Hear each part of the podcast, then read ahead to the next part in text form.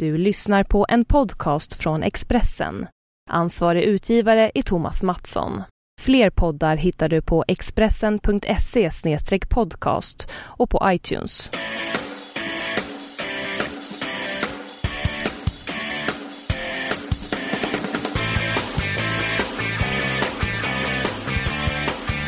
Ja, välkomna till en ny podd, en specialpodd kan man kalla den här gången när vi befinner oss i Minsk i Vitryssland helt Mm. plötsligt. Eh, inför VM som börjar idag, fredag, när vi spelar in det här. Ni kommer ju lyssna på det här lördag. Eh, eller om vi kanske lägger ut det redan fredag. Vi får se vad vår poddboss Johan Ja, Bengtsson ja, beslutar. Men eh, Leif Bork, du kom fram igår. Dina första intryck av Minsk? Eh, vi kom fram till ett regnigt Minsk. Flygresan funkade bra. Vi åkte via Frankfurt. Det var väldigt mörkt på flygplatsen i Minsk. Det var inga eh, speciella reklamskyltar. Men eh, annars gick det ganska smidigt. Vi hade lite bekymmer mot Visa. De kliade sig i skallen. Vi hade ju ett speciellt Visa då från TV4 med, som i stort sett var ett A4-papper. Där det stod en massa text och det skulle alla vara informerade om. Men eh, det var lite rabalder innan vi kom igenom. Men eh, nej, det gick jättebra. Nu sitter vi ut över ett eh, solig park här med en damm och det ser ju fantastiskt fint ut i stan med Ja. väder och vind här. Vi hade en härlig ankomst som började med att de talade om att mitt, eh, min akkreditering var spärrad. Så jag fick vänta snällt utanför. Ja men du är från Eskilstuna, Ja, de spärrar ju alla därifrån. det du. vara något sånt, mycket märkligt. Så det tog sin lilla stund. Eh, Jag var sist ut av alla, de andra grabbarna fick hämta min väska. Sen var det ju det här med att få, få ut pengar. Då vi mötte en otroligt charmant bankkassörska som drog ner en rullgardin mitt framför ögonen på fotograf Olle Wande när hon hade talat om hur han skulle göra och han återvände igen och bara drog ner och förklarade att hon hade en kvarts technical break. eh, sen åkte vi taxi till hotellet för 450 000. Det är den enda taxiresa i livet tror jag som kommer kosta så mycket. Man blir ju miljonär här när man har sedel. Jag har en stor sedelbunt ligger på skrivbordet här framför. Massor med nollor på Ja, ja. man tar liksom ut två miljoner i taget. Så. Ja, Det är ett väldigt speciellt land att vara i. Så är det ju. Eh, och- Och det känns, jag skriver en krönika om det i fredagens Sportexpressen, att det känns ju inte helt bekvämt att befinna sig i en diktatur eh, för ett idrottsevenemang. Och jag kan tycka, som jag skriver också, att ett grundkrav borde vara, det här har vi varit inne på tidigare, eh, att man faktiskt är en demokrati. Och Vitryssland är ju så långt från en demokrati man kan komma. Nu ska man väl säga att det är väldigt stort hockeyintresse här. Ja, Så- det är så. Och att, det, eh, det blir man ju fascinerad och, och, och glad över någonstans också. Det skriver jag också det här att man missunnar ju inte folket i Mm. Vitryssland att få uppleva det här. Den vardagen här är nog inte så vacker och Och- tjusig som den för oss verkar just nu. Så det är klart att hockey-VM pirrar upp för folk. Det måste ju vara fantastiskt för dem att få ett sånt här. Mm. Och sen är de ju, eh, vi och Vitryssland har ju en speciell eh, historia också med Kåpat och grabbarna. Ja, jo. Salo, Kåpat och Vitryssland och Tre Kronor. Det finns ju en, en sammanbindande länk där, även om den inte är så rolig för oss kanske. Nej, desto roligare för vitryssarna såklart. Så att folket här undrar man ju det. Men, men samtidigt så blev det ju redan igår, reagerade ju på det, när, när man hör det här snacket om att sport och politik inte hör ihop. Eh, naturligtvis kommer det här, Lukasjenko vinna enormt mycket prestige och enormt mycket politiska poänger på att ha det här evenemanget. Och att folk kommer hit och berättar hur trevligt och bra allting är. Även om det för Tre Kronor var lite kaos på träningen igår när man först inte var, hade färdigtvättade träningströjor, fick träna med skydden utanpå. Det var strömavbrott i Oj, ja. omklädningsrummet, det var kolsvart bytte ja. om. Oj, ja. Eh, så lite sådana där små detaljer. Men jag var på USAs träning i stora fina Minsk Arena. Där Tim Stapleton, en spelare som spelat en 120-130 matcher åt NHL. Han har varit en del i NHL. Också varit här i Dynamo Minsk. Han står plötsligt och berättar vilken härlig stad det är, vad härligt att det är VM här och kul att träffa alla gamla kompisar och it's awesome. Och Det är klart, det här rullar i vitrysk TV men- och det är jättebra reklam för Ja, hela detta. men, men, men vi ska väl vara här, tycker jag, i första hand för idrottens skull. Alltså vi, vi Mm. okej att idrott och politik absolut hör ihop. Men vi är ju här som eh, att bevaka idrottsmän och Självklart, bevaka ja. idrottsevenemang. Va? Så att, eh, jag tycker inte man kan begära heller. Vi hade ju samma diskussion före Sochi. Jag tycker inte man Mm. ska begära att varje eh, idrottsman eller idrottskvinna ska Verkligen kunna allt verkligen om eh, vad, och tänka på vad de ska säga och så vidare. Utan det är ju de stora organisationerna, Verkligen, internationella ska ishockeyförbundet och Ja. Christer Englund kanske i vårt Exakt, fall som ska exakt. svara på de Ja, frågorna. eller kanske framförallt René Fasell då som har blivit berömd av Lukasjenko för att vara en riktig man. Eftersom han vågade placera ett, Ja, ja. hockey-VM här. Så att, ja. Eh, nej, jag håller med dig och det skriver jag också att jag tycker inte de enskilda spelarna har ett smack med det här att göra. Eh, att tala om eh, hur och varför man är i Vitryssland och vad de tycker om det. Ehm, för det är de inte riktigt, det är inte deras jobb överhuvudtaget. Nej, och du skrev ju också om alla dessa svenska företag Exakt, som, som exakt. eh, har verksamhet här i, i Vitryssland. Så man kanske borde gå till dem Ja, först jo, så att säga, än, exakt. till 20-åriga idrottsmän. Ja, jo men så Första. är det verkligen. Så är det verkligen. Men vad jag menar med Stapleton är också lite att han blir ju indirekt då en liten talesman för hur fint det är. Vare sig han vill eller ej. Mm. Såklart. Eh, sen har det ju blivit lite jobbigt för Christer Englund redan. Nämligen genom att den här svenska människorättsaktivisten Magnus Uggla flög hit Mm. med en hockeybiljett. Eh, som då ska betyda att man har ett visum. Heter han Magnus Uggla? Ja, det gör han va? Jag tror faktiskt att han gör det. Han heter Uggla, men Magnus Uggla är Nej, ju han heter inte artisten. Magnus Uggla, han heter det- Martin Uggla. Ja, Martin eller Olle eller någonting sånt Ja. där. Det är nog riktigt att säga så att det Ja, inte är Magnus. Nej. Och är inte. Magnus Nyström. Och nu håller eh, Nu Magnus och checka detta. namn Ja. Eh, Uggla hur som helst Ja, heter han i heter efternamn. Han blev stoppad vid gränsen trots att han hade den här biljetten. Jo då, Martin Uggla heter han naturligtvis. Ja, Martin. Ja. Eh, och han är svartlistad av vitryska myndigheter och fick inte komma in trots sin biljett. Detta förgrymmade Christer Englund. Han ska ta upp det här med internationella hockeyförbundet. Det är ju bra det i alla fall. Men Martin Eh. Uggla har ju i och för sig varit, han har inte haft visum sedan 2006 i Nej, han har varit Vitryssland. han har- svartlistad där tidigare, ja, så att, eh, så- det var väl Samtidigt inte en så- total överraskning för Nej, honom. nej, det är klart att det inte var. Det kanske fanns en tanke hos han att väcka uppmärksamhet genom att göra det. Säkert. Samtidigt är det ju så att de har sagt att idrott och politik inte hör ihop. Mm, Då så. Släpp in Uggla. Ja, ja. Jag menar, det är, annars talar man emot sig själva. Eh, Nåväl, vi ska inte tjata för mycket om det här. Det är ju tråkigt att behöva ens prata om det och det som sagt känns lite konstigt. Jag vet att de svenska spelarna har ju fått förhållningsorder också att inte prata om det här, hänvisa den här typen av frågor till Christer Englund. Eh, men man har fått någon sorts broschyr där man har informerats om läget i det här landet. Eh, och det är klart att de, även de tycker att det är speciellt att vara här, för det är ju det. Man promenerar runt. Jag gick en promenad på stan igår. Det är sådana kontraster också att eh, Faktum är ju också, det, det insåg jag eh, eh, senare i, igår kväll när jag satt och läste ännu mer om det att KGB heter faktiskt polisen här fortfarande. Jaha. Eh, och varför man har valt att behålla den, det fanns någon förklaring på det som jag inte minns exakt. Men det gamla högkvarter man hade på Sovjetunionens tid har man fortfarande idag. Det är en av de finaste fasaderna och tjusigaste byggnaderna på fina Paradgatan. Där håller liksom den polisen fortfarande till. Eh, snett över gatan ligger en tjusig Boss-butik och en tjusig Adidas-butik. Det blir såna otroliga kontraster mellan det här eh, gamla eh, samhället på något sätt och det här nya som, som kommer in. Eh, Så att, ja, det, det är väldigt speciellt att vara men, men jag satt också och åkte taxi med en taxichaufför som i ett rödljus plockar upp ett litet snapsglas. eh, och så tar han med VM-loggan på. Och så tar han en liten flaska mineralvatten. Häller snabbt i lite, lite eh, vatten i det här glaset. Då tänds som en röd lampa i botten. Och så var han jätteglad över det där. Så entusiasmen kring det här VMet är ju kul. Och Ja, man ja, ju ja. vanligt folk det. Okej, vi, vi ska prata om Sverige såklart en hel del, Tre Kronor. Eh, Men vi kan väl börja med att faktiskt prata om det vitryska laget. För de eh, har vi ju dåliga minnen av som svenskar. Jag tror ju att USA kommer få det riktigt jobbigt ikväll när de möts i premiären. Amerikanerna dundrar in här med sedvanligt amerikanskt gott självförtroende. Tänker naturligtvis att vadå, Vitryssland, de tar vi lätt. USA är ett rätt spännande lag. Många unga spännande talanger. Seth Jones, Jacob Truba, sådana som kommer bli stora stjärnor i NHL.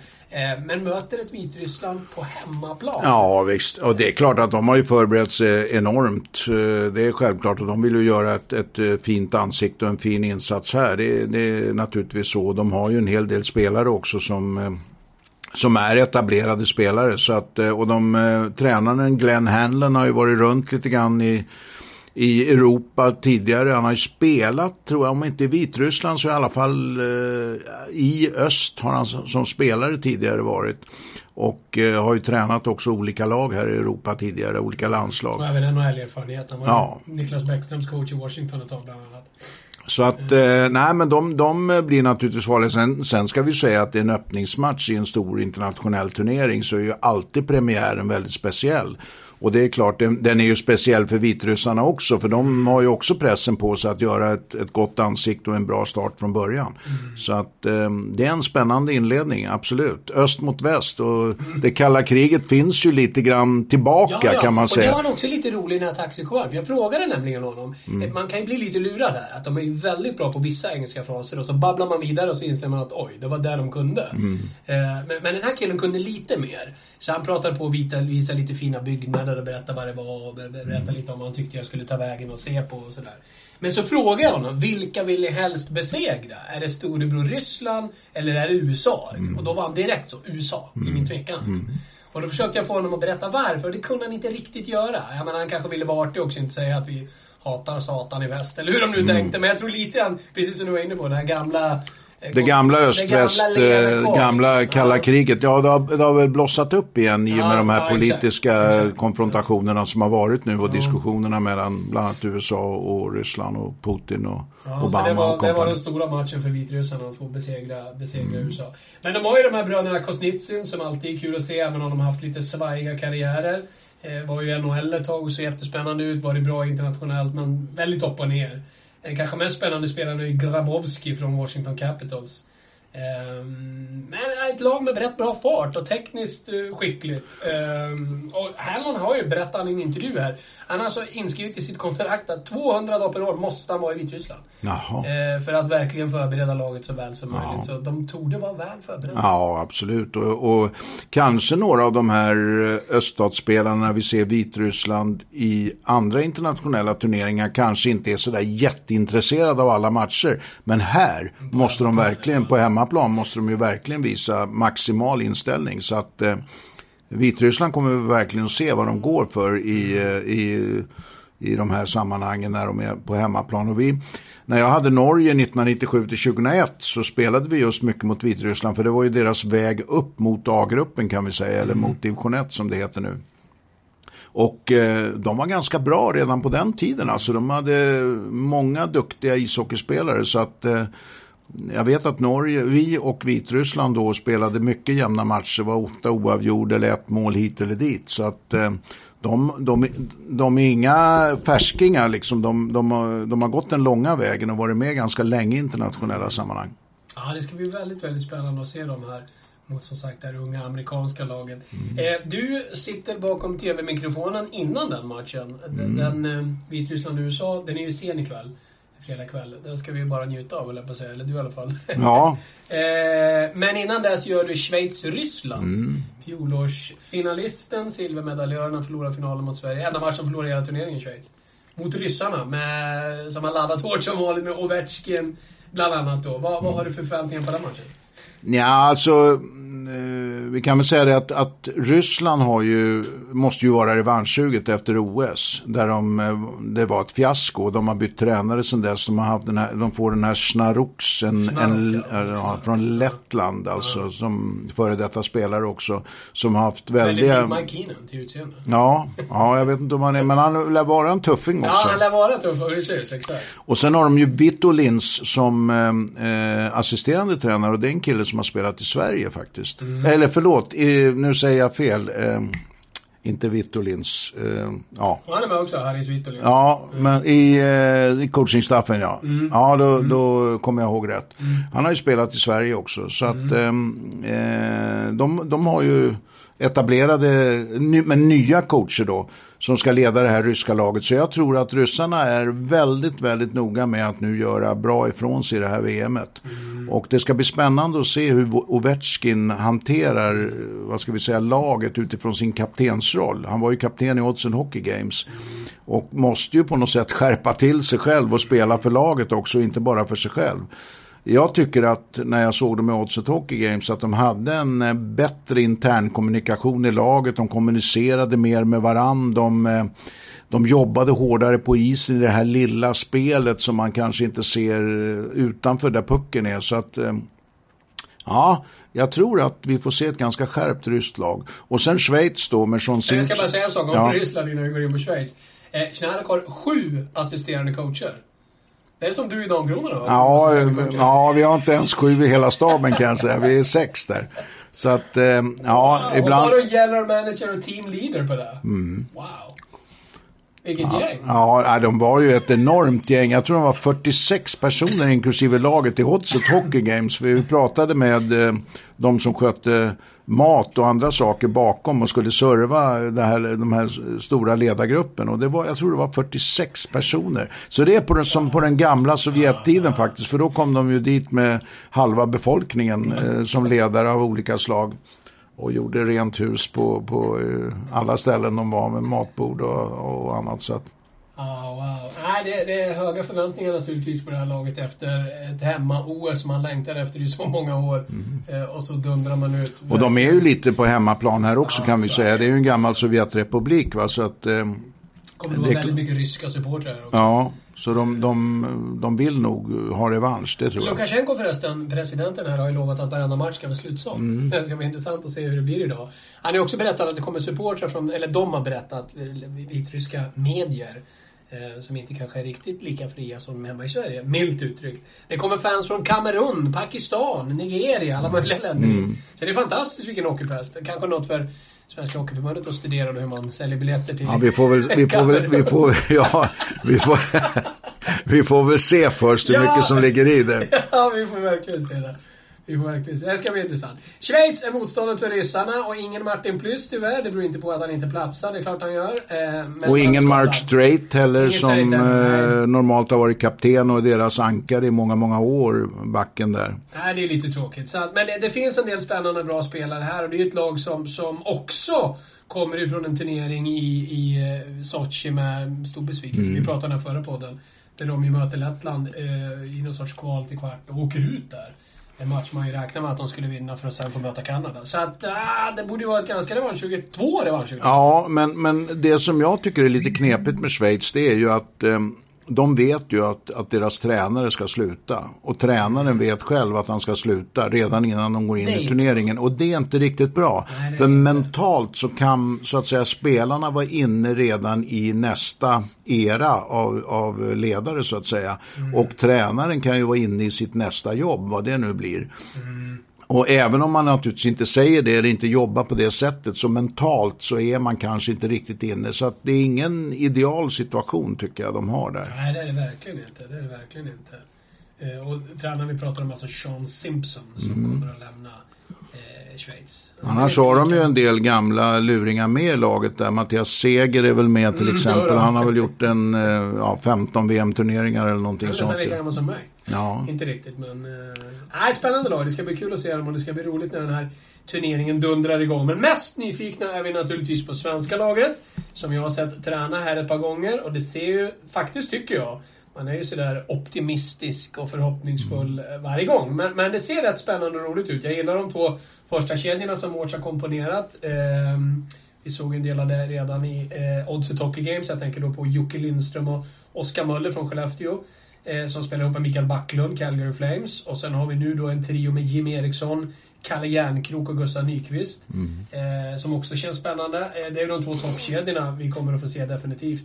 Han har ju anmält Mårts 19 utespelare, två målvakter. De som ännu inte är anmälda, där det då finns några vaga förhoppningar om att möjligen få in någon från Nordamerika. Det är Linus Ullmark, Niklas Andersén, Dennis Rasmussen och Andreas Turesson. Mm. Och det är inte så mycket att snacka om att de är de som är längst jag vet inte, jag har inte sett eh, så mycket av Niklas Andersén men eh, han är en av våra starkaste defensiva backar tycker jag. Nu kan det ju vara så att, att Pelle Mårts vet ju förhoppningsvis mer om formen på sina grabbar än vad jag vet. Men, eh, men så är det ju och där väntar de ju kanske på några fler offensiva backar och mm. spelande backar som Anton Strålman i Rangers mm. och Jonas Brodin i Minnesota.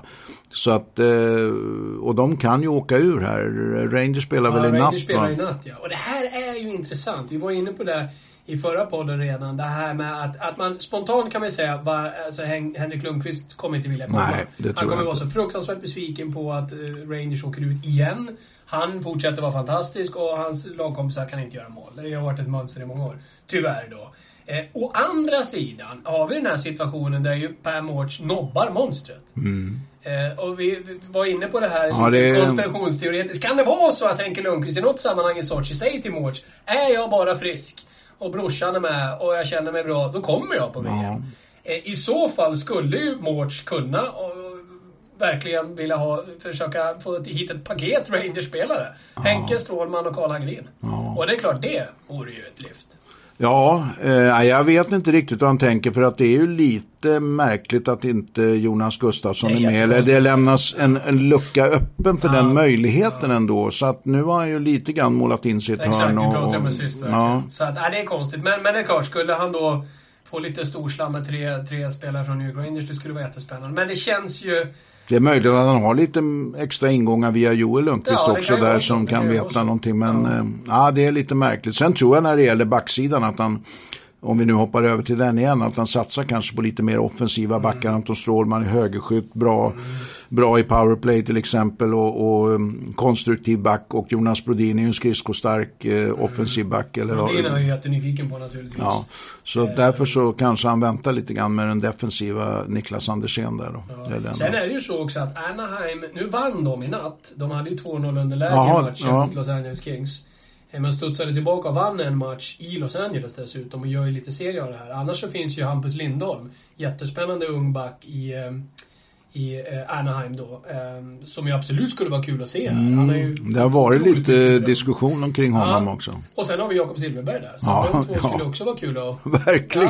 Ja, Jakob har ju spelat jättebra ja, också. det skulle vara jättespännande faktiskt. Så att där finns ju en möjlighet också. Så att, ja, vi får fortsätta följa NHL-matcherna. Kalle Järnkrok då, vad tror du där? Där är ju jag, alltså jag vet inte. Han, han, vi pratade faktiskt om det vid frukost. här. När, vad hade Wikegård? Han hade med sig egen gröt från Sverige. Ja, ja, det verkar vara en produktplacering tyckte jag där i TV. Eller hur? Det Ja, också. ja, Han ja, kom och gjorde videoblogg och då var jag med där. Ja, ja, det var mystiskt Eller hur? Ja. Ja, det måste vara någon sponsring av någon svensk gröt för att Ja. jubla när han kom in där med sin lilla kartong. Ja, det såg lite fånigt ut. Vi satt där med god, liksom, vi har jättegod frukost. Ja, ja, Jag vill perfekt. Mm. använda pulvergröt. Ja, det var konstigt. Eh, jo, och då pratade vi lite om Kalle Järnkrok. Min känsla är ju lite grann att när Jakob Silfverberg försvann från Gävle så blev det lite too much för Järnkrok. Förväntningarna på honom blev enorma.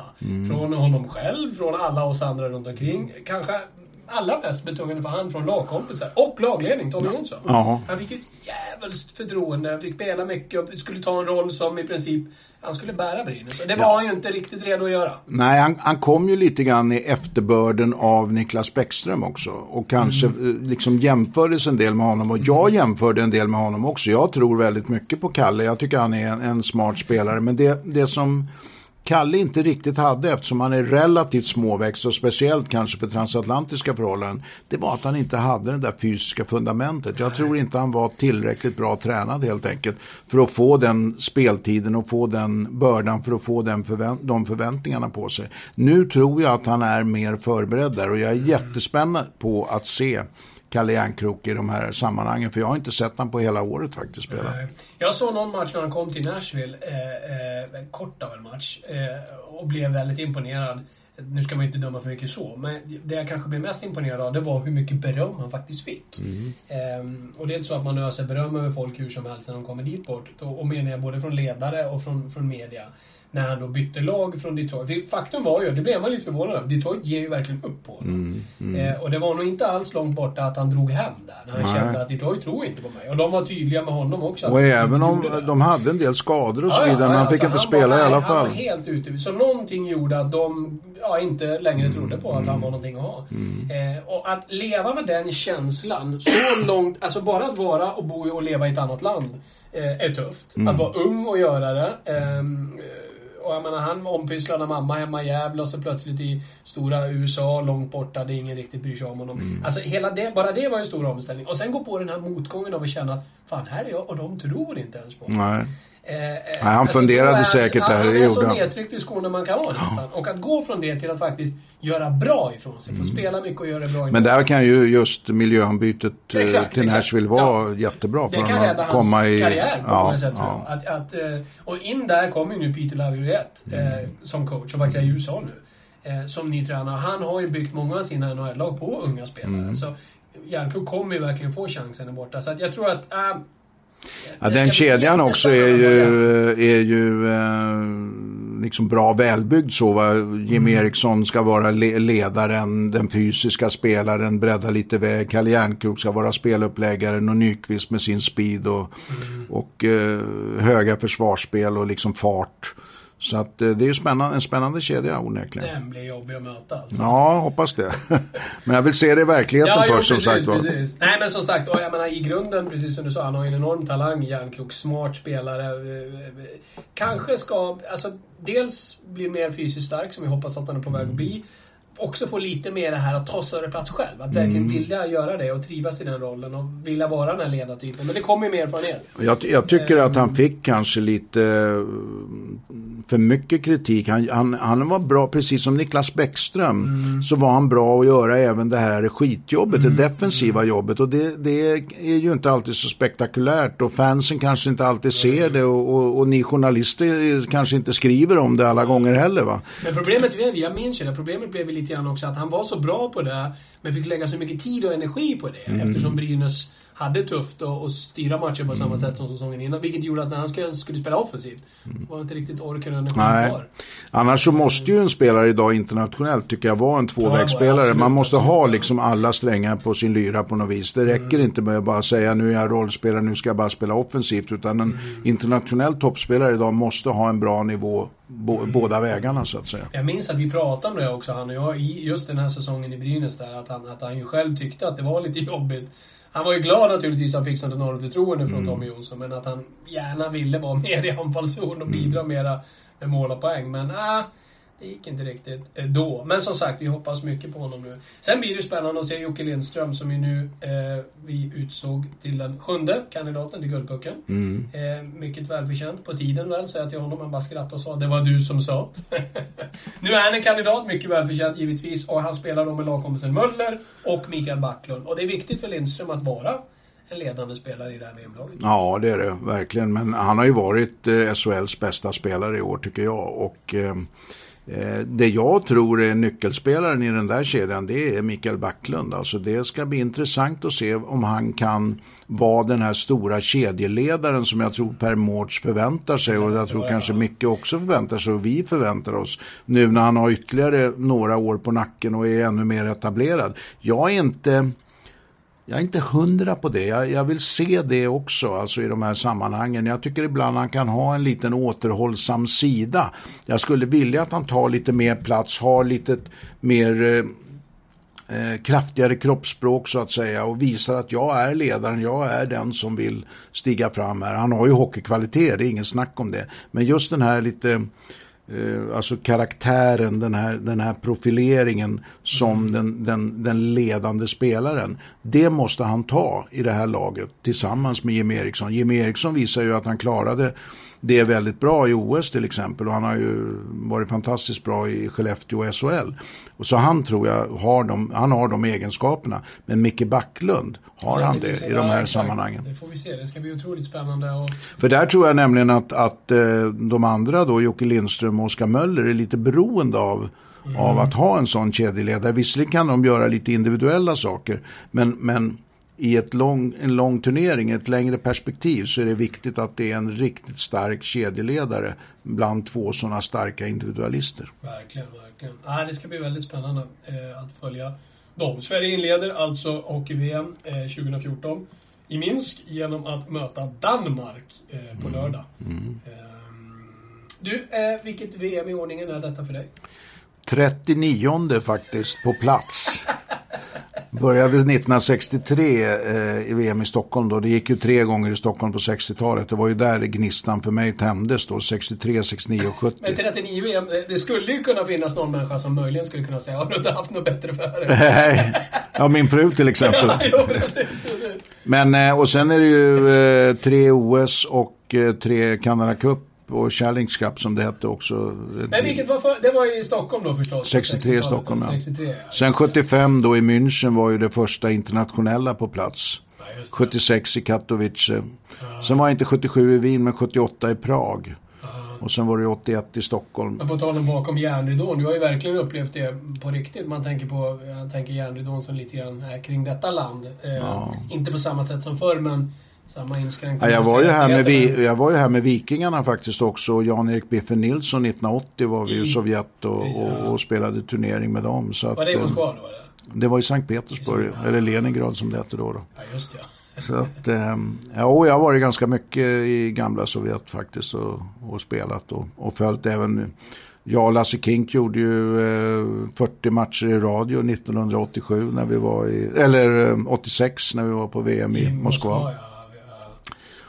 Så- Janne Dysing, Expressens legendariska fotograf, berättade han var ju på VM i Moskva 1973.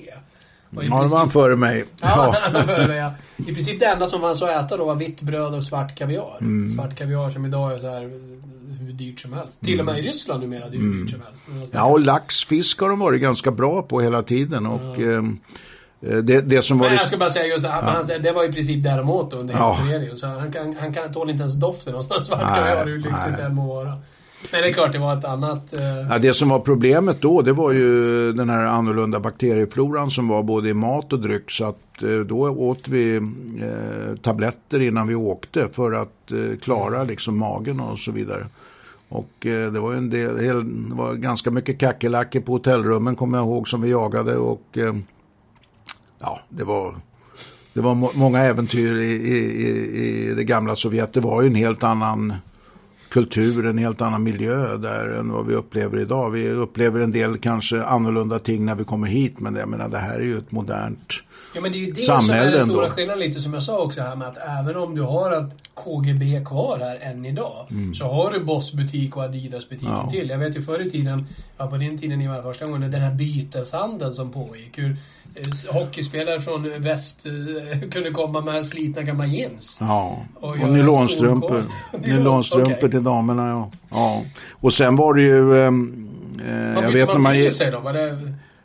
Eh, man sig hem när man det, vill jag inte tala om. Det vill jag inte tala om.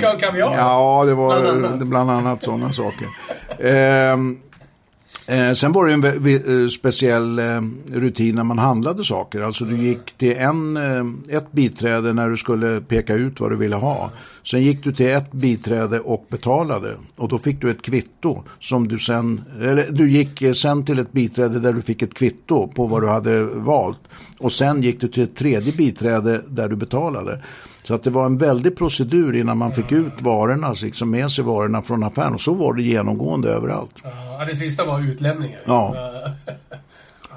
Så att, eh, ja, det var, det var lite speciellt. Och för er journalister var det ju fantastiskt eh, arbete de gjorde alltså när de extemporerade i, alltså läste in som vi pratar nu, direkt sitt manus i en eh, hytt på en sprakig telefonledning som dessutom kunde brytas så de fick gå ut och beställa nytt, ny tid och börja om allt igen. Och så var det ju jäktigt och ont om tid och så vidare. Så att eh, de gamla rutinerade rävarna de har verkligen fått gått igenom vad det innebär att jobba i, i öststaterna. Eller vad det innebar att jobba i öststaterna förr i tiden. mycket historier om det. Ja, del det förstår jag. Vi kanske ska spara till något annat tillfälle Ja. också. Men det var en annan tid. Själv gjorde jag mitt första VM eh, 1989. Då hade du varit igång väldigt länge. Mm. Då var det ju VM i Globen. Ehm, sista... Globen byggdes ju då också. Det var ju därför de la eh, VM där. Exakt, exakt. Och det var ju sista året som hela ryska superfemman var tillsammans. Eh, Det var också samma VM som Alexander Mogilny hoppade av. Det var ju den där vevan som Sovjetunionen och muren föll. Eh, Och vi fick ett, eh, eh, ett, ett annat, en annan värld helt enkelt. Ehm, Så att, ja, nej, så att jag ligger lite efter dig i antal VM. Eh, Blivit någon, någon Men du har ju några år kvar. Ja. Jag, har ju lite kortare tid på linjalen. Vet du. Ja, ett par in emellan eh, hann det bli. Och sen har jag, kommer jag till Expressen och, och har gjort alla VM sedan 2006 i Riga. Ehm, och just det där med hemma, hemmalagets stöd och support och entusiasmen som är kring Riga var ett exempel med de här tutorna. Det var ju ett sanslöst oväsen.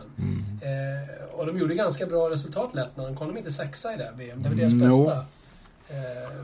Annars kan det vara svårt faktiskt för hemmanationen att vinna eh, sitt, Ja, det sitt varit, eget. VM. De, just de här lite mindre nationerna, de har ju viss... de har rest Ja, ja. precis. De kan ju resa sig lite grann och få, få bra resultat. Men just de här förväntningarna på arrangörsländerna, alltså de stora arrangörsländerna, de stora nationerna, det är jättesvårt att, för dem att vinna helt enkelt. För det är ju mycket styr runt omkring med media, det är naturligtvis vänner och bekanta, det är stora förväntningar överallt ifrån. Så att det är ju elitidrottens nästan en, en av de svåraste sakerna att hantera är ju de här mentala faktorerna. Och det är ju det som är spännande att se idag hur Vitryssland klarar det och, och även Ryssland hur de klarar det när de är på nästan på hemmaplan då. Och ska så att säga ta igen lite grann för förlorad mark i OS. Där. Ja. Eh, det ska bli spännande. Eh, vad, vad ser du fram emot mest, förutom att följa Tre Kronor i detta VM då? Nej, men jag tycker att, eh, jag tycker för det första eh, omläggningen av systemet är bra. Alltså det är två grupper nu mm. där eh, det är åtta lag i varje och där de fyra bästa går vidare till kvartsfinal. Och det tycker jag, och, och de sista lagen ramlar ju ur då. Sista mm. laget i den ena gruppen och sista laget i den andra gruppen ramlar ur direkt.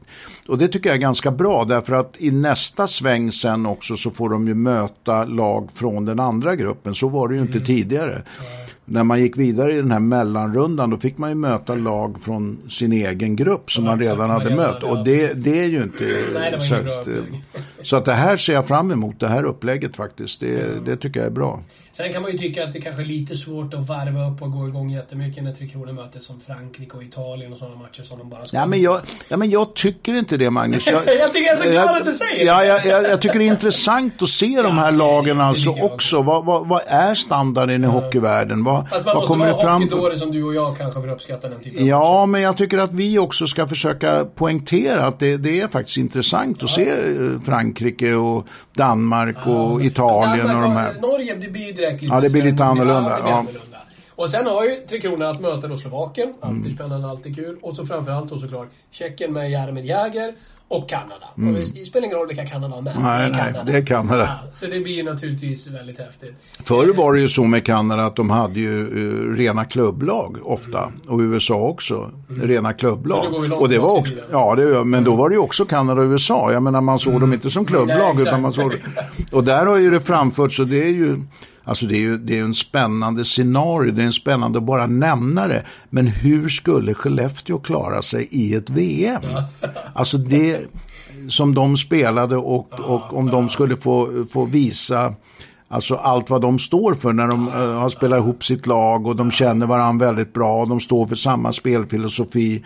Eh, de har sina femmer och, och kedjor och backar klara. Och rulla starka formationer. Alltså det, det, det, det är bara spännande att fundera ja. på det.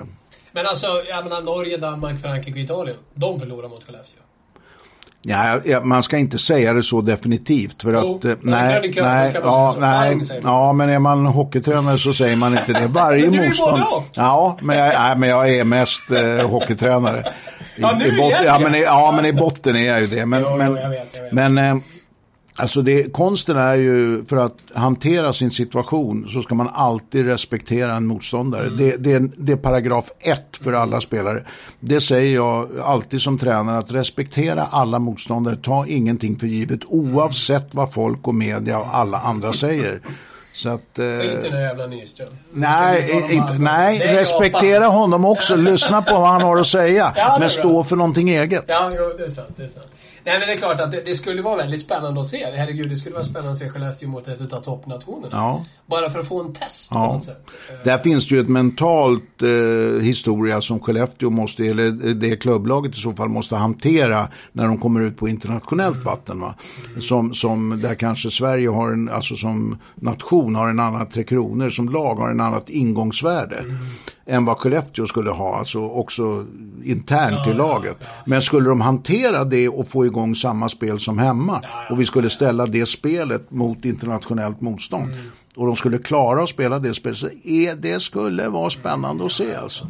Men det var det vi, det var vi pratade om tidigare också som jag skrev att efter att ha sett Skellefteå som bäst och de sämsta NHL-lagen live den här vintern är det ingen tvekan om Marcus Svensson mot Ovechkin till exempel. Va? Det, ja, alltså, det, det, är ju ett drömscenario. Jag tror ju de gånger vi har sett de typen av matcher, när det var sådana träningsmatcher när NHL-lag har varit i Sverige, det har hänt några gånger i år. Så har jag nästan varenda gång tyckt att det har funnits någon sorts, Man har haft en känsla av en lite överdriven respekt. Respekt ska man ha ja. från det svenska laget. Ja och, hjälp, vi möter Toronto. Mm. Jo, men det är ju det är ett annat ingångsvärde. Ja. Men, men där ska man också skilja tycker jag på orden respekt och respektera. Mm. Alltså respekt det är ju lite underdånigt. Mm. Då, då, då mm. ser du de andra ja, precis, så mycket bättre. Men respektera, då vet du att de på andra sidan de kommer väl förberedda, de har bra spelare. Mm. Men det har vi också och vi vill ut och, och möta dem. Så att, och det här är vad Janne Karlsson kommer att prata med Danmark om inför premiären. Självklart, självklart.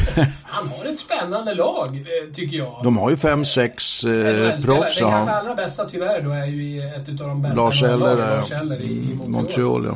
Men Janne Karlsson som är bossar över detta Finland har bland annat Filip Larsen.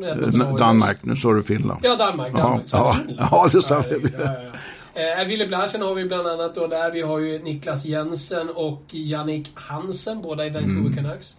Eh, Jannik Hansen är ju en stark spelare alltså. I... Bödker, Phoenix. Mm. Riktigt bra säsong i, hyllad där borta i Phoenix. Så att, äh, det är ett spännande gäng alltså. Ja. Eh, och det är klart att för dem är ju en, en, en seger mot Sverige skulle vara hur stort som helst. Ja, ja, och det är klart att där, de, de har ju det är klart att de har förväntningar på sig, men Sverige har ju verkligen förväntningar på sig att vinna. Och kanske speciellt med ett sånt lag som vi har idag så tror jag Pelle Mårts känner sig, inte osäker, men eh, ja, lite osäker kanske ändå hur vi ska hantera ett sånt här lag med vårt, vad ska vi säga, nya lag mm. som inte har samma status som ett, ett eh, mer etablerat ja, eh, NHL. Ja, ja. Men det här måste ju också tagga upp eh, Janne Karlsson och hans assisterande Thomas Jonsson. Ja. Att det här är Sverige, vi kan slå Ja, ja visst. Absolut. Vilken seger Absolut. Absolut. Ah, wow. Jag kommer faktiskt ihåg, alltså, det är klart att man heja på Sverige, konstigt vore det annars. Mm. Någonstans. Vi är ju svenskar så det är klart att man, man önskar Sverige framgångar. Men jag kunde ändå inte låta bli att glädjas med Norge i Slovakien. Kommer du ihåg den matchen i Kosice? Ja. När Norge vann. Ja. Alltså den glädjen i norska laget. Det var ju som efter en sjunde avgörande SM-final. Nej men det är klart att de, de eh, som slår underifrån och, och tar sådana här sensationella segrar och gör det mot kanske sin största trätobroder där man känner varandra. ja, ja, det är klart att det är ju fantastiskt stort. Där är ju Norge då, om vi går in på Norge, lite grann skade, eller ja, lite grann eh, skadedrabbat alltså. Ingen eh, och, och, ingen Patrik Thoresen. Nej. Det är de två bästa de har förutom Zuccarello, kan man väl säga. Ja, och... Ehm, de, ja, Zuccarello Åsen också, ja, som är i Rangers där.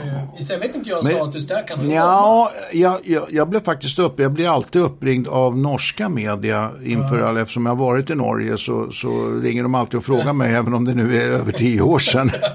Men eh, den norska journalisten jag pratade med antydde faktiskt att Zuccarello skulle kunna komma över okay, om Rangers åker ut. Och de kan ju åka ut i natt. De kan åka ut i natt, ja. Mm. Eh, det vore ju väldigt kul. Så att... Eh, det vore ju såklart jättehäftigt om han kom.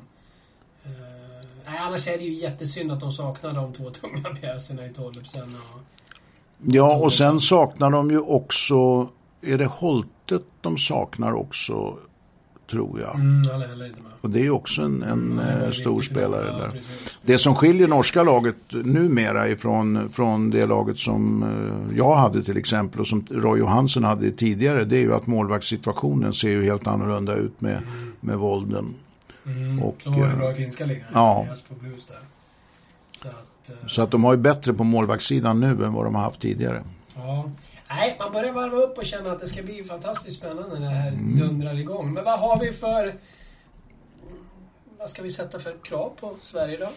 Nej men jag tror att, eh, alltså Får Sverige en bra inledning här, alltså redan mot Danmark där det här laget får lite grann en flygande start in i turneringen, då har vi ett eh, kollektiv, för vi får ju kalla det för kollektiv även om det finns individuellt starka, som jag tror kan vara med och slåss om guldet. Alltså jag tror Absolut, faktiskt det. Det ska de ju vara. Det är ju Mårtsson säger ju att det är alltid det enda målet och det ska det ju såklart vara. Sen blir det ju tufft. Eh, jag tror ju inte den värsta konkurrenten är Ryssland, som många tror. Eh, med Ovechkin och alla de här stjärnorna och revanschlusten. Det är klart att Ryssland kommer bli fantastiskt bra. Eh, jag tror ju de farligaste motståndarna och mina guldfavoriter när jag tvingades tippa är Finland. Ja. Finland är absolut eh, väldigt välcoachat under Erka Westerlund. Man såg dem i Oddset Hockey Games.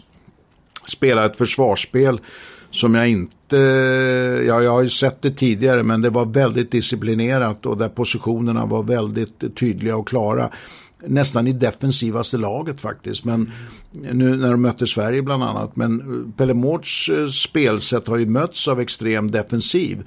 Och det är ju så även med Tjeckien under Rosicka. Alltså där, där kommer du också få ett farligt lag. Därför att Tjeckien har alltid spelat bra under Rosicka. Han har väldigt fint gehör hos mm. spelare, inte minst de äldre spelarna och eh, har varit väldigt framgångsrik tidigare med det. Så att eh, där kommer vi också möta ett ganska defensivt motstånd.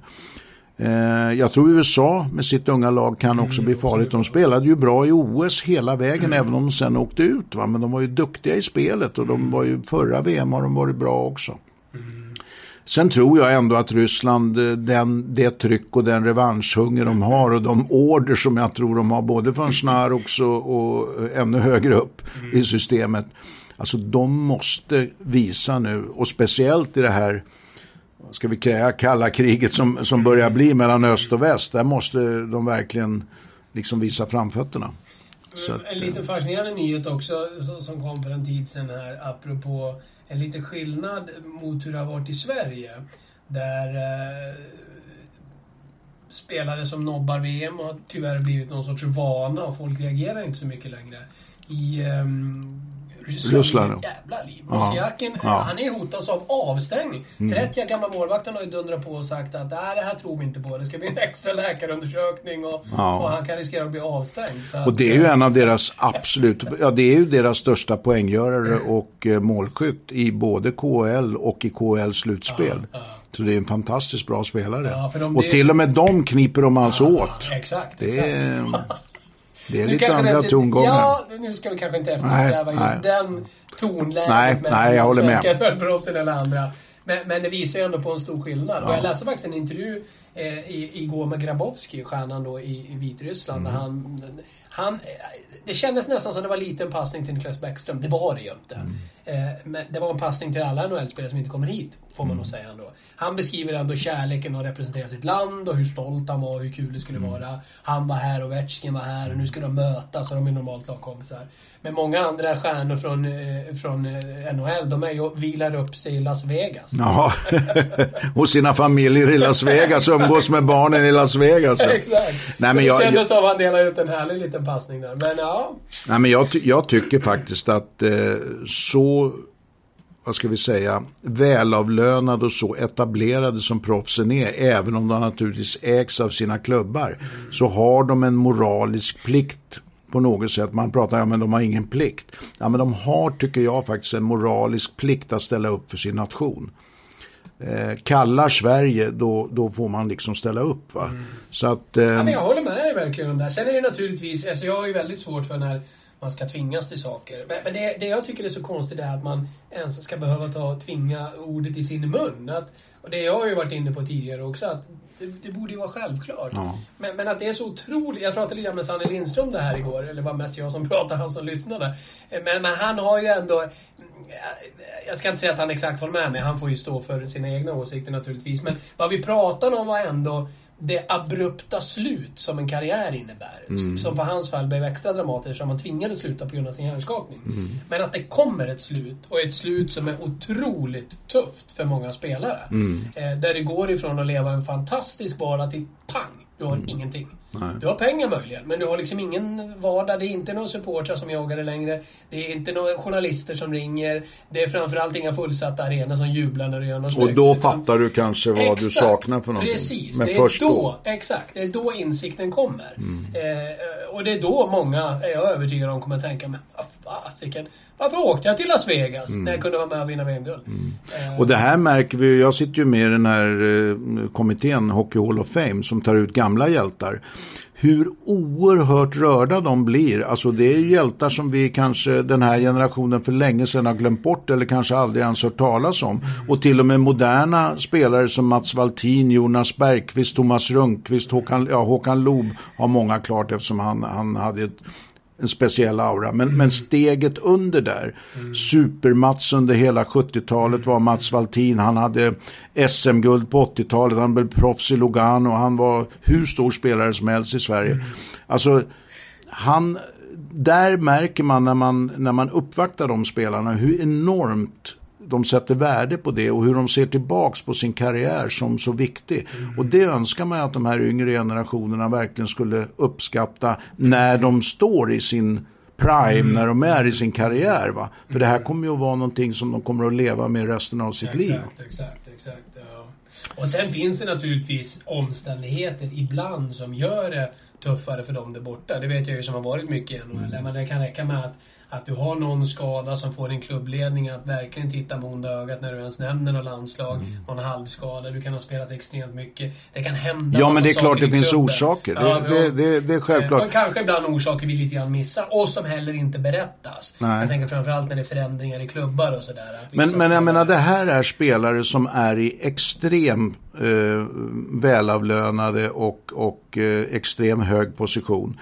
Alltså tänk om en vd skulle säga, eh, få order om att ja, jag ska åka till, eh, till vår fabrik i Kina. Nej men du jag har inte lust, jag känner mig lite sliten nu så jag kan inte åka till Kina idag, kan vi inte vänta en månad? Finns den företagsledaren som skulle kunna säga så? Nej, Nej. Inte, nej. Och han tjänar som regel mycket mindre än vad våra bästa proffs gör. Mm och har en, en kanske ännu, ja han har ju en mycket mer utsatt situation och en helt annan utbildning och, och, och, och så vidare bakom. Han kan ju liksom inte bara vägra åka för han känner sig sliten eller han har eh, höll jag på att säga, problem hemma kanske han kan stanna hemma för. Men, men så att eh, det är lite curlande tycker jag faktiskt med de här bästa spelarna och vi, vi köper alla de här förklaringarna om att jag känner mig sliten och du vet det går inte att åka ett OS-år och det är två gånger nej, över Atlanten nej, och det är mycket tidsomställning. Nu börjar vi nog nästan kanske bli lite småtjatiga på det. Ja, kanske alltså, vi är engagerade i det här ja, och det är jävligt tråkigt. Det skulle såklart vara jätteroligt om vi hade några av de här som har åkt ut ja. här. Det skulle ju vara jättekul. Med stor all respekt för de spelare som är här. Eh, så är det klart att det är några, det är några vi saknar. Mm. Eh, och det är några som kanske sitter i Las Vegas och ångrar att de inte är här. Vi får väl uh, kolla upp det. får vi hoppas. Ja, precis, precis. Du, som avslutning då. Min guldfavorit när jag tvingades tippa eh, var Finland. Mm. Um, vilka ja. vinner? Ja, jag säger ju uh, tvärs emot dig då. Jag säger ju Ryssland, ja då. Du säger Ryssland? Ja, jag tror Men där är finalen också, tror jag. Ja, kanske det. Ja. Kanske det. Vilken final det skulle vara. Ja. Om inte Sverige går dit. Ja, det vore förstås väldigt, väldigt roligt. Väldigt och jag tror att Sverige definitivt inte är borträknade. Alltså det... Nej, och sen också, det kan ju hända en del på NHL-fronten. Inte bara för svenska laget. Mm. Som skulle kunna förändra saker och ting. Så vi får se vad som händer här också. Okej, okay, vi får tacka för nu med denna specialpodd från Hotell Belarus i Minsk. Och vi kommer alltså tillbaka med en podd till Eh, den dag eh, vi gör Före den, kvartsfinalen? Exakt, före kvartsfinalen. Mm. Det blir en vilodag däremellan då vi gör podden. Ja. Och då har vi väldigt mycket VM att summera. Jajamän. Att, eh, då har vi varit i Vitryssland några exakt, veckor. Har varit där ett tag, ja. Tack för nu! Tack så du